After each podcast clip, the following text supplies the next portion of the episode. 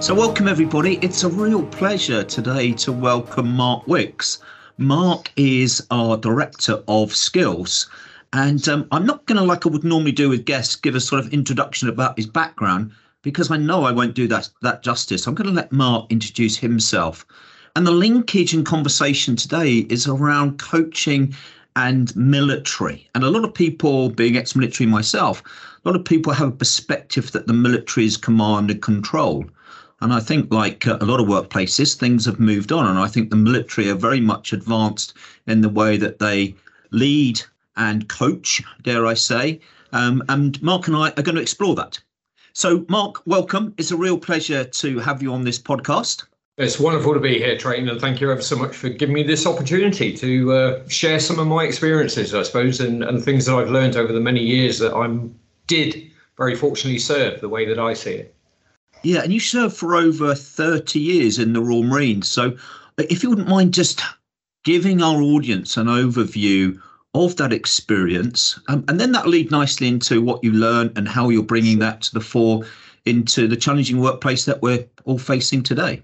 Definitely. Well, thank you for again, as I said, Trayton. Um, 32 years ago, yeah, 1983, uh, I joined the Royal Marines as a a young local man actually, and I was sort of brought into the Marines a lot quicker than I expected because I was local and somebody had actually dropped out of their sort of sign up procedure and I got a telephone call and it was like, can you be here on Wednesday? And it was, you know, within a couple of weeks of actually sort of going into a careers office down in Plymouth after a sort of few telephone calls and that. So uh, a bit of a baptism of fire for me. Um, 32 years, Trayton. Um, you know, it, it passed so quickly for me because of the sort of amazing opportunities and experiences that I had. And uh, I, I specialize within my time and services of physical training instructor within the Marines, and coaching was very much a part of that, you know, enabling. Mm. The, the young men at the time that were sort of joining up and serving to be the best that they possibly could be, and whether that was through physical um, you know, prowess or whether that was with their mental ability and growth mindset. But I, I started off with four man teams, you know, as a young section commander, right the way through to actually serving as the supreme ally commander of NATO transformation as his command senior enlisted leader. Uh, I was selected from the 28 nations to be his advisor and part of his four man command team in the United States of America. And, and, previous to that, I served as what we refer to as the Corps Regimental Sergeant Major. So that means that I was the senior other rank, as we would refer to in the UK, but anybody, if they are listening from abroad, would understand it that I was what they refer to as the Command Senior Enlisted Leader. So, uh, yeah, that selection process was sort of long and rigorous. And, uh, you know, very fortunately, I was taken with myself and my family to join the Supreme Allied Commander over in the US in Norfolk, Virginia, and to work as one of his advisors as part of his command team. I was very much responsible for the transformation of the education and training of the NATO enlisted ranks, if that makes sense. Uh, so I had a lot of sort of diverse opportunities moving around the world and speaking to people within the uh, different organizations that support NATO that are members. Uh, and previous to that, I served with the United States Marine Corps for nearly three years as their physical training advisor. So that was part of my sort of specialization within the Marines as a physical training instructor that I was then selected to go and represent the UK Royal Marines as part of the United States Marine Corps set up at the Officer Candidate School in Quantico. So my my military career is fairly diverse. I've been a, a battle group RSM on operations, um, many different challenges, many austere situations, many sort of tough and uh, memorable occasions as well. But uh, the one thing that always sort of rings true for me is that sort of shared experience with the men that I worked with. And again, I unfortunately do say men, but it was men at the time that I served with, as as females were not part of the Royal Marine Commandos, which very fortunately now they are. And yeah. uh, you know, uh, God bless them all, and uh, I wish them all the very best with that. So that was my experience in service, really. Yeah, well, thank you for sharing that. And I hope all our listeners can just hear how impressive that is and the experience that you can bring, not just to the coaching world, but I think to the leadership world as well.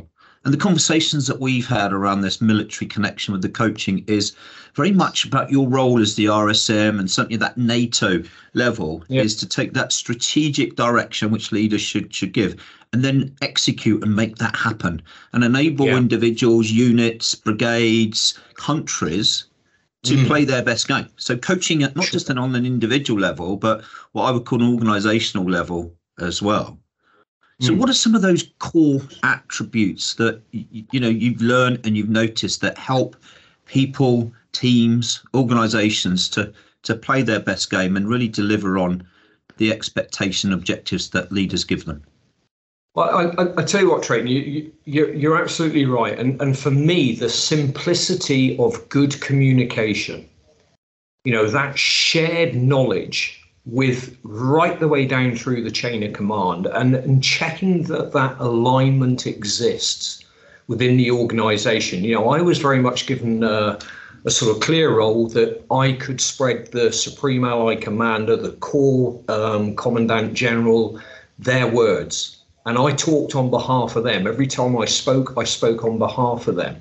But what I thought was really important for me was what I refer to as an as sort of battlefield rhythm it, it's a bit like a sort of leadership by walkabout where I used to put myself very much in the trenches, in the front line with those people to first get an understanding of what they understood about what the intent was. You know, what is it I'm here to achieve? Understand what we're doing, but more importantly, do they understand why they are doing it? Mm.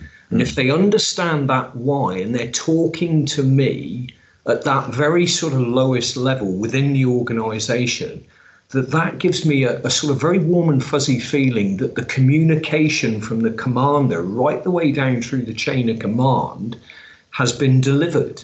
And and what i'd quite often find is that you know direction would sometimes been delivered. And and i can go back to an incident in uh, afghanistan where we we were, were told to use courageous restraint you know, at one point in our time. And then when I would go down and visit and sort of somebody used to say, Mark, take Mark off the leash and, and let him go out there and go and find out what really is going on at the ground level. And, and I think that sort of shared experience with them. And when you hear that they're not aligned, they don't fully understand what the message is, then that would be my role to be able to step in and, and to really clarify what it was that they needed to understand. But the conversations, Trayton, would be very much along the lines of, you know, so what do you think that means to you? If we're talking about courageous restraint, talk to me about what you think that means. And then, the, you know, the men that were serving would then come back with their different ideas, and I would be able to sort of clarify or give them a little bit more alignment, a bit more of a better understanding. So instead of me just going in with that one way communication, it was really allowing me to understand what they felt it meant for them and how they could then perform to make that happen, to, to, to achieve the intent that was being pushed down. And, you know, the chain of command, as we know, train, depending on what level I was at in my career, you know, it could have been as a, a corporal or a troop sergeant or a sergeant major, would be very much in the commando level. Whereas if it becomes the brigade, then I've then got you know six and a half to seven thousand men, eight thousand men sometimes that I'm then responsible for for making sure that's happened. Well, you know yourself. If I take that out to the NATO place, you know how, how do I hit the 28 nations? How do I speak to all these people? Well, very much through you know the the, the training environment, the schools, and being present. So my role as an RSM or as a command senior enlisted leader was to be present, training to go and visit, to be on the ground, and then come back and convey what it was I was seeing, what I was hearing, what are they missing? You know, and then the commander at the very senior level, through those different opportunities, could then look back and go, right, have I communicated clearly what I want to be achieved? Have I really thought about what the impact of what this is for those people down below? And I was that sort of messenger, that conduit in between. Yeah, and, and somebody and, and I, me, I, really like that. I like that point of this communication two ways, and yeah. not just on a task level about no. the what and the why, but also on an empathetic level and understanding yes. how that was landing, what that was meaning to individuals on a personal level, and and then taking that that data, that that knowledge, that understanding, and presenting that back to your senior leader so that they were able to then adjust the communication accordingly. And then, as you say, um, being present to do that, but also allowing that communication to resonate so that people would engage with it and, and fully understand it, not just in yeah. what, but why they were asked, being asked to do that. Mm. I think the other key piece within that, Trayton, is that um, I find, you know, it, it, it's no good just spending that 20 minutes in you know, on the ground with the person. If if I went to visit or sit with a unit, then I would spend time, a couple of days, two or three days, just to pick up that environment, pick up the atmosphere. What's the ambience? What's what's the, you know, what am I feeling? Mm. And then mm. what I would, you know, people would come back and say, Mark, you, you you tell the truth under Kings. You know that without fear or favour. You know, it was look, this is what's going on. This is what you need to do. So having that ability and trust from my senior leaders to be able to tell them, no, that, that's not what's happening on the ground. This is the way it really is. But just presenting that clear communication for them really enabled them to understand, you know, what, where were they hitting the mark or where were they missing the mark or what were they not doing and why were people not sort of achieving, um, you know, to, to what they expected. And it may just have been that they're clarity of intent was not good enough. And then they could readjust and say, do you know what? Yeah, we need to make sure we get out and push this information around. And that would be very much my job. You know, I could pull in a team of sergeant majors, as you know, Trayton, across a commando yeah. unit, across the brigade.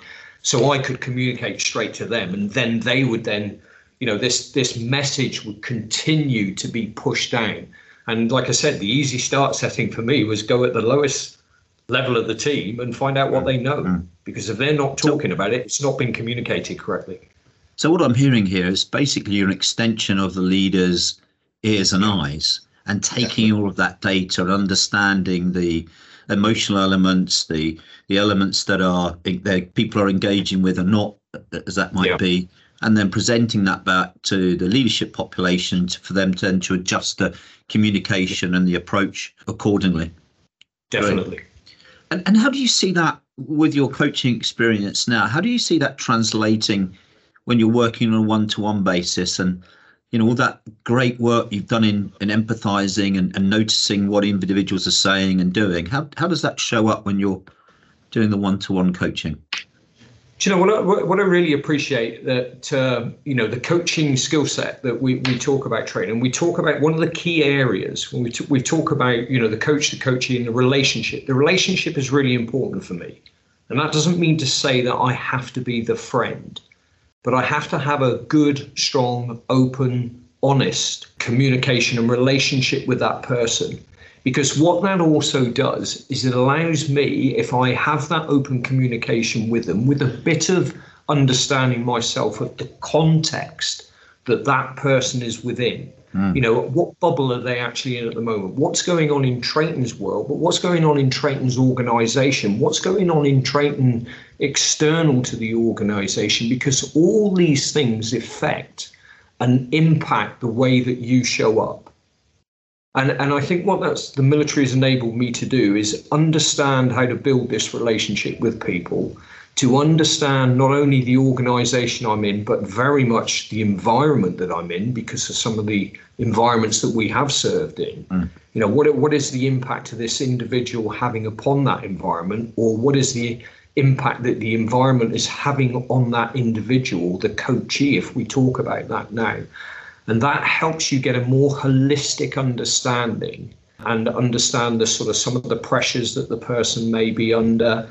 And, and by helping them understand where they are, it helps them to understand sometimes why this may be the, the way that they're feeling, why they may not be able to, you know, think slightly differently. And, and sometimes why they don't even believe in themselves Trayton. You know, mm-hmm. what we're trying to do is give them that space and say, I believe you have more potential.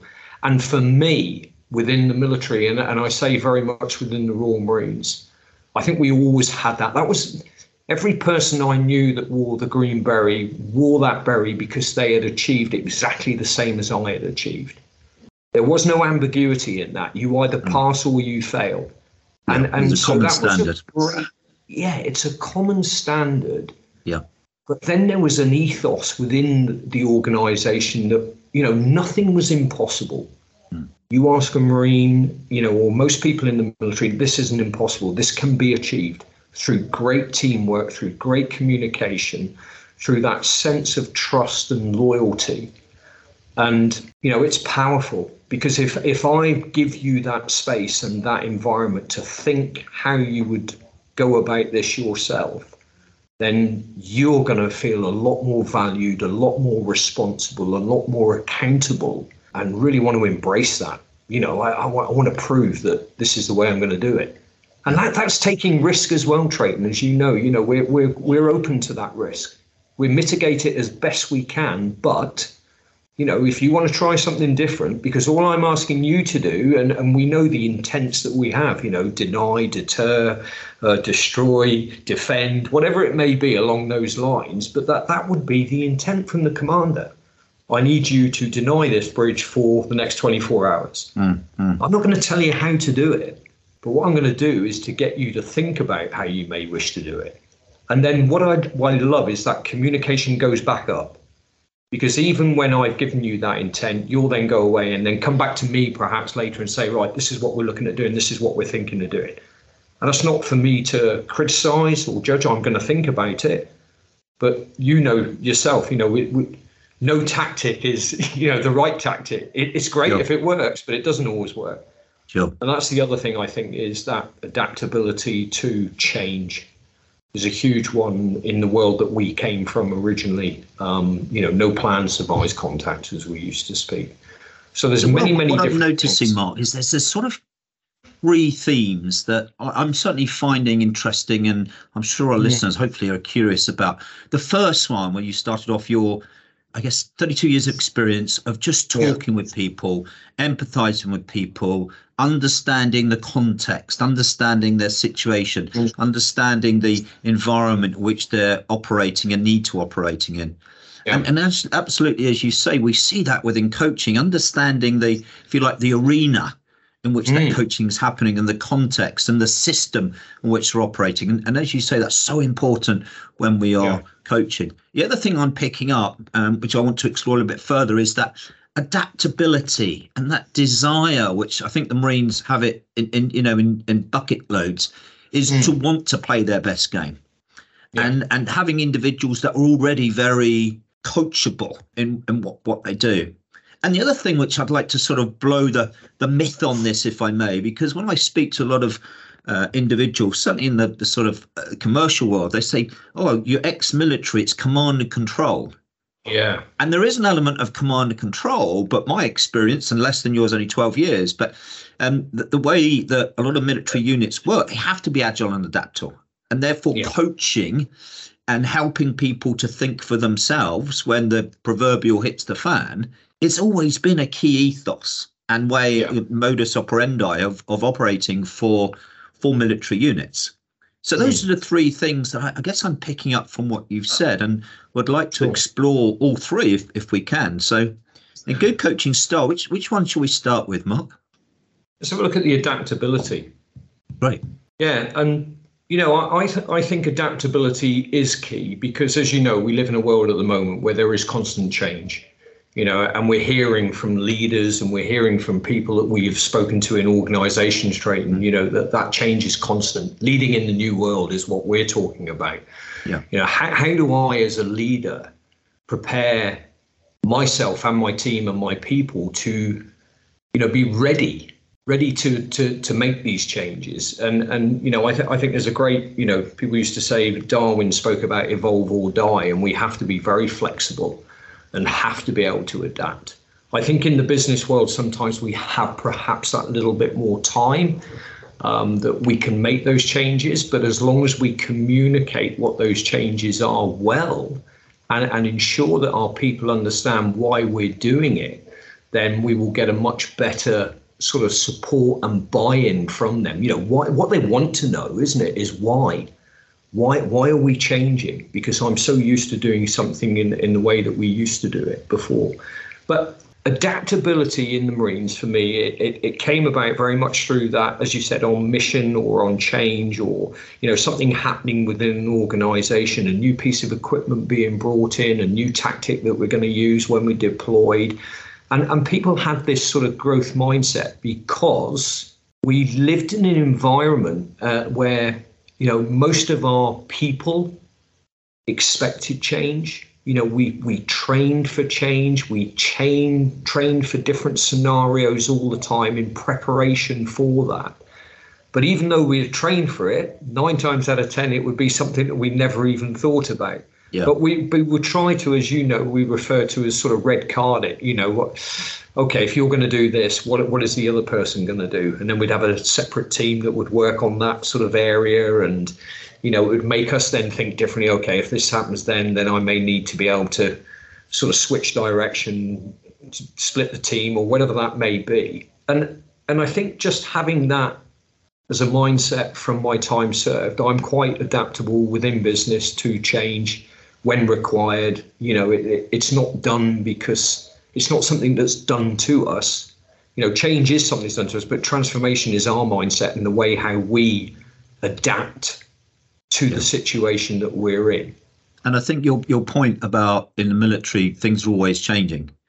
You know, mm. the battlefield it's always constantly changing, and there's surprises all the time. So I guess as not only in the training that we go through, but also within the battlefield, we're constantly change ready, and yeah. we're all, always adaptable, which I guess shows itself up in being coach ready as well. Yes, coachy ready, I should say. You know, readiness to be able to listen and notice things um, where you know sometimes the timelines within businesses the change doesn't mm-hmm. require imminent change you've got a little bit of time mm. um, where in the military time is always for you it's, it's mainly against you and, and the consequences of not changing or to adapting to that new situation you're obviously fatal I, th- I, think key in that as well, Trayton, as, as you said, you know, when working with an individual, or could even be a team, couldn't it? That you know, yeah. we come in usually as the coach, prepared for the session, okay, this is what Trayton's going to talk about today, probably. This is something to understand. We ask a question, you know, what's on your mind today? What do you think? Whoa, you know, where did that come from? Yeah, I yeah. didn't see that that that no. coming. Uh, I thought we were going to be talking about transition. I thought we were going to be talking about your personal piece at the moment, but something has happened. You know, but what that does is because we are receptive to that, because all I'm doing is listening to understand. That's all I'm trying to do all right, what is it Trayton's telling me? You know, and and within that conversation, not only is what he's telling me, but what does that mean in a more holistic sort of way? What what is affecting me? So I think that is just it's it, change is not a problem as long as you sort of manage that change uh, and you know are open to it. If we're very set in our ways, then you know we're not going to move forward very quickly at all. We just need to be ready uh, for that. And I think if that's something that you constantly have lived with, then it becomes something very easy to have in your normal sort of routine and, and expect. And what sort of advice or guidance would you give someone you're coaching who wants to be more adaptable uh, and more sort of uh, resilient in the way that they deal with change and changes? Yeah, and the big thing I always think for people is training is don't take it personally you know, it changes. We're not asking you to be a different person or anything like that. We're just looking at maybe how we perform in a different way. And, and as we've said, if they understand the why, it's it's a bit like good salespeople. They talk about features and benefits. You know, I always think about this. Well, this is the feature. That's great. Yeah, I've got a side. I've got a side view mirror. So what? What what are the benefits from that? And if we can sort of instill that into the person to think about, you know, there is change taking place. This is the feature. This is what's going to change. But you know, what what could the benefits be, and why are we doing this? We're going to be more efficient, more productive. It will give you more time to do this. It will allow you to be able to achieve that. And if people, all oh, right, yeah, I get that now. Okay, so they will embrace it a little bit better. But it's got to be clear you know, it's it's great. What is it you want me to do? Well, they understand what, but where, where's that reason? Why? I notice when working with people through change, they focus on the things that are being taken away rather than what they're being yeah. potentially given. You know, and the sort of that they're constantly looking into. So what's in it for me? That what I call the WIIFM yes. factor.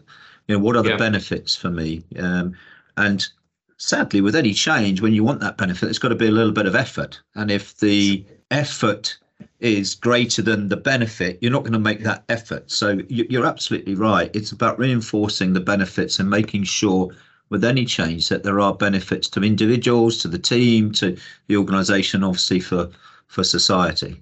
And, and that falls in training, as, as you mentioned, it's a, a little bit of challenge, isn't it? Okay, you know, there's a bit of challenge in this. We've got to mm. change, but you know, the benefit and the outcome will be better for me, the team, the organisation eventually. And if you see that as the vision, you know, this is this is going to improve something. And it's a bit like coaching, isn't it? That one to one where a person is trying to you know think of how they can do something. And what we're doing is we're going to challenge them. So that challenge is key as well. Look you know i'm going to take you outside of your comfort box a little bit all right to make you hopefully think of different things in different ways different solutions that you may be able to bring to life. I'm not going to give you the answer. I'm not going to give you the solution. I'm going to help you think through this. I'm a bit of a sounding board for you. And you know and that that there they've got to adapt to that and, and as you said you know that adaptability that we've learned in the military is very much comes to life within coaching as well because that person is having to adapt i'm having to adapt but not as much as they are probably And I think putting it back, linking it back to the military environment, you know, something that you desire and something you, you want in Mm. the longer term to move from A to B, you do have to work hard for it. Um, and certainly, you know, when I got my Green Beret, and I'm sure when you got yours, you were a very proud moment. You knew you worked hard for that. You'd had to change yourself. You've had to be adaptable and overcome, you know, all of those hardships. But it was there, you know, that was something to be to be proud of, and being and then it part of. started again training day one when you joined the unit didn't it Yeah, it's the You same know? again, right? You got to adapt, and then day one when you're in operations, and then you get flown from an Arctic country to the jungle or to the desert, wherever that might be. It's about being adaptable and resilient to those certain things. But I guess there's an inner thing which um, something I try and build up within my coaches is building that inner confidence Mm, and helping them realize that they can do it mm, rather than they can't do it yeah and, and that sometimes takes time. And I think what the military are very good at, and I try to bring into my practice, is is to build up that confidence as well as that competence in the world they're going to move into. And I, I do hear a lot of people saying, "I can't do it." You know that im- whether that's imposter syndrome or a lack of confidence, whatever that might show up, but it's certainly something that I've learned in the military that they are very good at building that confidence, building that trust, that camaraderie, that support network in place. And you know, I'm, I'm glad to say that I'm starting to see that develop in a lot of leadership populations and mm. within coaches, obviously that we work with now, which is great. And I think that, you know, when you talk about building confidence, T, that takes time. You know, it, we shouldn't think about, you know, this huge goal, this huge target that we need to achieve. It's the little quick wins. How do I help that person get there? What are the short term wins? What are the quick term wins that, ooh, you know, that's a smaller, easier, achievable goal for me. Yeah. And, it, and if I achieve that, all of a sudden, oh, I get a sense of, oh, I am capable. I can do it. Okay, I'm going to have now. Let's have a go at the next little step. What else can I do on my journey to get to that vision, that place where I want to be, where my real goal is? You know, and, and if we do it in small steps and chip away, I always used to say, you know, if if we're trying to bring a wall down one brick at a time, you know, don't try and bring the whole wall down in one go. Let's let's chip away at this Yeah. and and so that we don't become sort of fatigued or drained or you know let's go through this systematically in a way and build up but understand what that is on that journey And I think the other key part for me on this journey, Mark, and you just highlighted it really nicely, is it's not just about getting the individual to believe in themselves. And mm. when you you achieve that and they achieve that for themselves, that's just a brilliant feeling because then they start taking lots of bricks out and, and they, you can't keep up with them, which is amazing. That's why I do the coaching. I think the other thing I've learned, not just in the military, but in the 25 years I've been coaching, is you've got to believe in the coachee as well. You've got to believe in their their talent and their potential.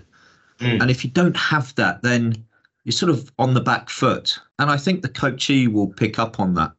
So not only developing the belief in themselves, but you believing in them as well. And I say so much in society today and the people I work with, so much latent potential that, you know, I just want to grab and, and help to really unlock and unleash that brilliance. And, and that's what I get excited about, you know, within the Definitely. coaching world. And I, and I think that's really key, isn't it? Is is that the coachee sitting on the other side there is saying, "Good creep, you know, Trayton actually believes in me. Mm. He thinks I am very good. He thinks I've got more potential. And, and that just gives them a sense of that, wow, you know, uh, oh, maybe I'm, I'm, I'm not as bad as what I thought I was. You know, he, he's telling me I can, you know, yeah, please, you know, what's your ideas? How can you go about this? How, how would you do this? I know one of the first things I always used to ask on any operation, any mission, always, no matter what level, you know, from a four man team to, you know, sergeant majors of the brigade, you know, what would you do? What are you thinking about? What have you done before? What have you seen? Get their ideas first. I'm not going to go straight in with my ideas. Mm. Okay, yeah, I hear you. I listen to that. That's uh, yeah, really impressed by that thought. You know, this is what I'm thinking. How can we bring this all together? Because all of a sudden they're in. It's not a one-way system. It's not me telling them. Yeah. You know, this is the intent. This is the mission. This is what we have to do. And I think some of this comes down to what your your third point was was about that command and control, which everybody, yep. and I tell you what, I, it, it, you know, it almost airs on the back of my neck go up sometimes mm. when I hear that. Mm. Oh, military command and control, told what to do. And I'm like, yeah, because you possibly don't really understand what that environment really is like. Yep. Yes, there is a time and a place where command and control, you know, we talk about a commanding leader or an authoritative leader. It's it's in that time of crisis. It's in that time when the chips are really down and everybody's looking over the shoulder for Mark or for Trayton to to give them the direction right now. You know, yeah. and that's when we use command and control to a degree. It it's that critical moment. Yeah. You know, but on the whole, what I love in the military is that mission command that you and I both understand. And uh, you know, if anybody wishes to further understand, read you know Stephen Bungay's Art of Action it's a great story about how you can bring sort of mission command in, into organizations and instill that sort of ethos that we have. And as I said, you know, we would work very much from the very man at the top. You know, whether it's a brigade commander on operations, this is my intent, which would go to the commando units, go to, you know, the supporting assets. And that message just filters down through. And at every level, you know, we're not directed. This is the intent. This is what we need to achieve. Go make it happen, so to speak. Go and prepare your own orders to filter, and then we go back up. And then, you know, at the very senior level, they'll go back to the brigade commander. This is what we're going to do to try and achieve your intent. This is the courses of actions that we have, you know, and they would get their buy-in from that. But we, and, we and I think um, you know that mission command piece and what you've just spoken into is absolutely critical, Mark. In that you know it's about leaders giving the intent, the strategic direction, where they want to place their main effort. How people yeah. go then and achieve that is entirely up to the leaders so, on the ground and the individuals. And you're absolutely right. You know, it's commonplace to have conversations. What do you think? Are there any other ideas? Have you done this before? To, I guess, in that non-directive approach, just seeing yeah. what's available, not just with the coachee, but mm. with the coachees, those section or that that unit or whatever it is you're doing, and then bringing a good leader will bring all of that knowledge together mm. and, and, then collaborate to find the best answer. Definitely. And not only do you get the best answer, you then get buy-in, and people are motivated because they understand the what and the why, and they feel included in that decision making, and they know why they've got to um, implement some pretty challenging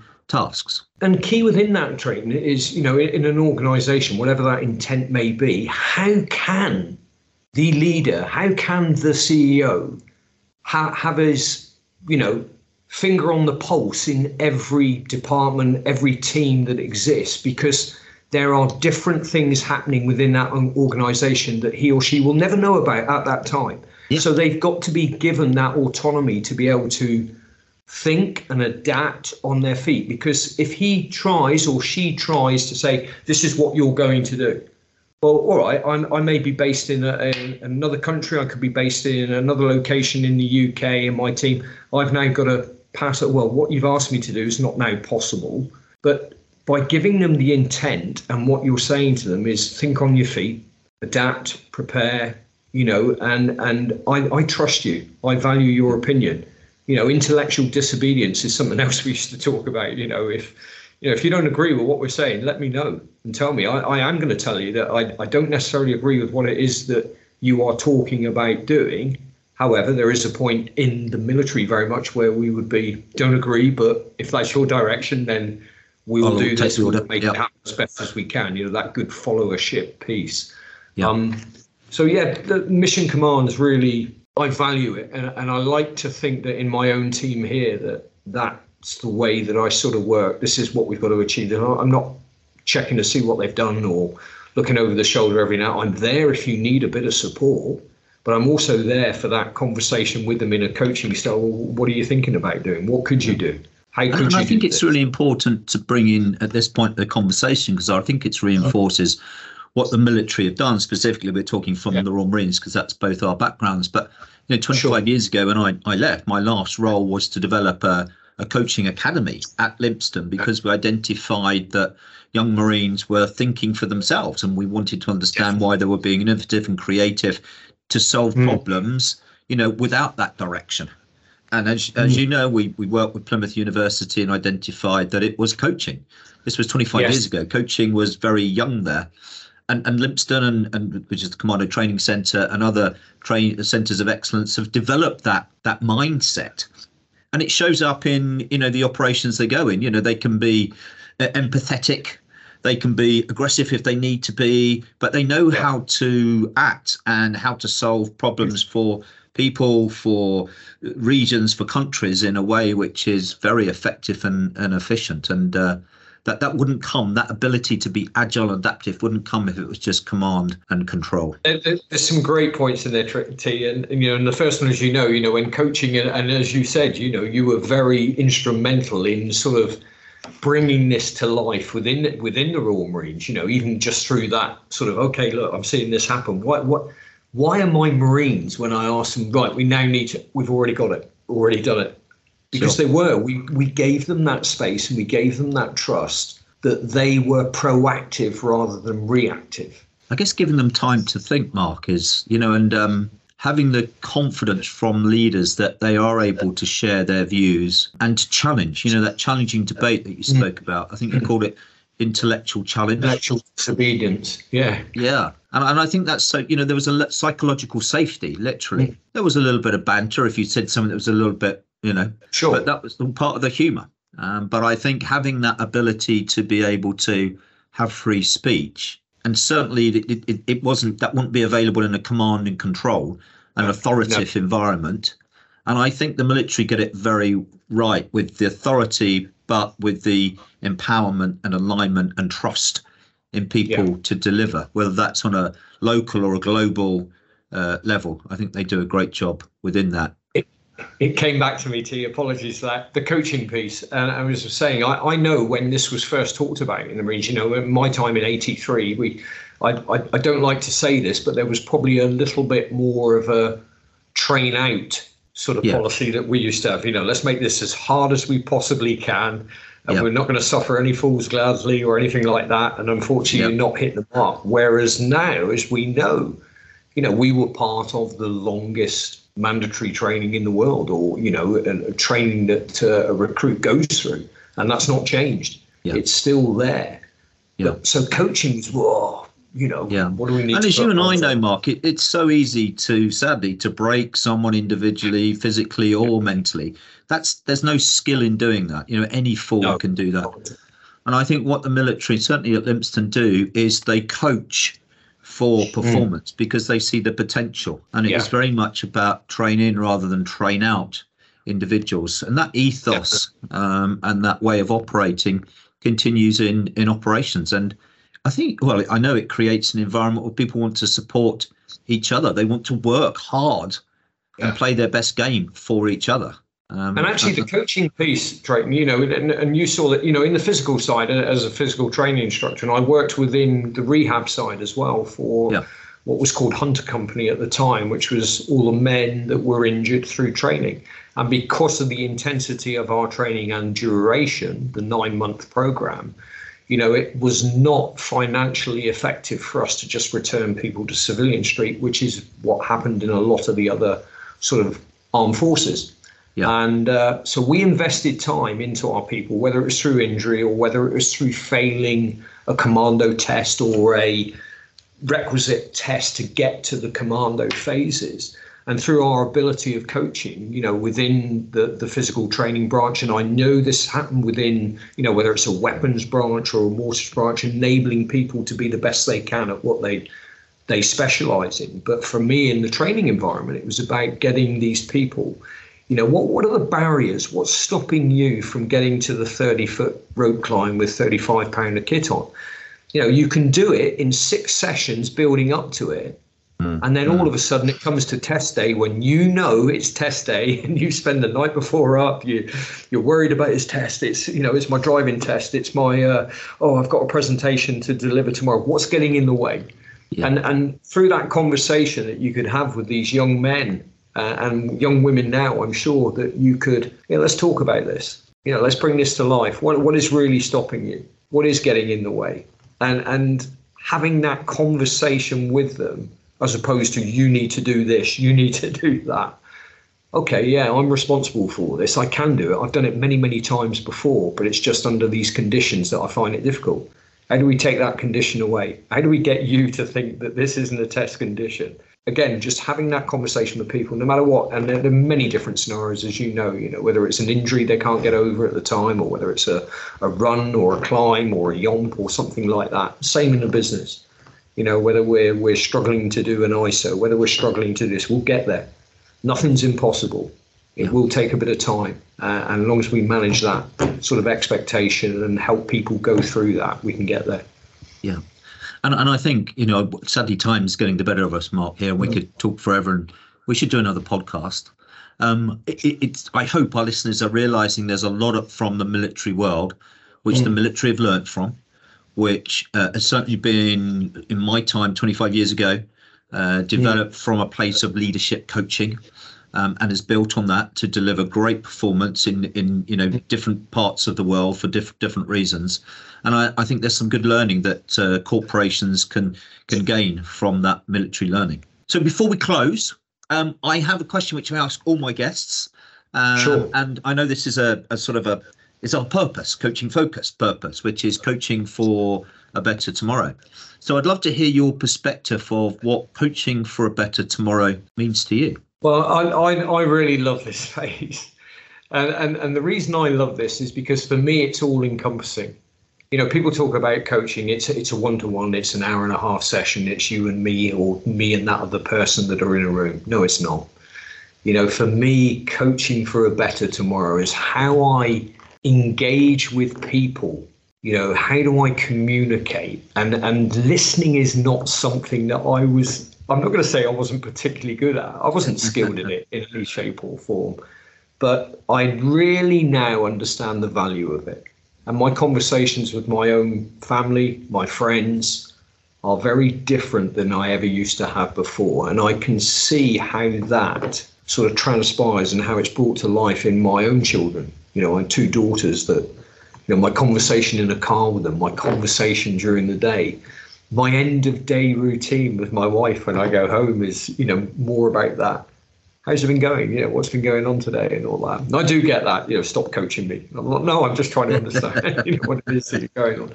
So coaching for a better tomorrow, please, I would say that, you know, for anybody, it's it's about our communication skills. It's about how well we listen and we give people that space and autonomy to be able to use us as a sounding board for us to listen. We're not listening to respond, we're listening to understand what's going on for them.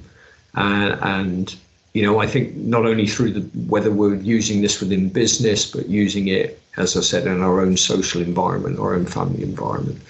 Better tomorrow. Have those moments. There's moments every day that we probably miss which are coachable moments, something you see, something you may have heard, where you could ask a simple question to just help people think through what it is that they you may have seen or heard them do.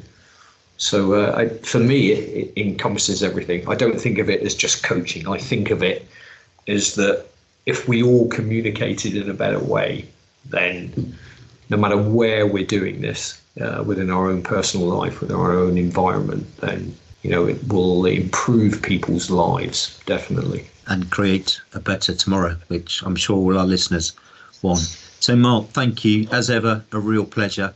Thank you for your time. Thank you for sharing your experience, and I look forward to the next time. Wonderful. Thank you, Trayton. Much appreciated.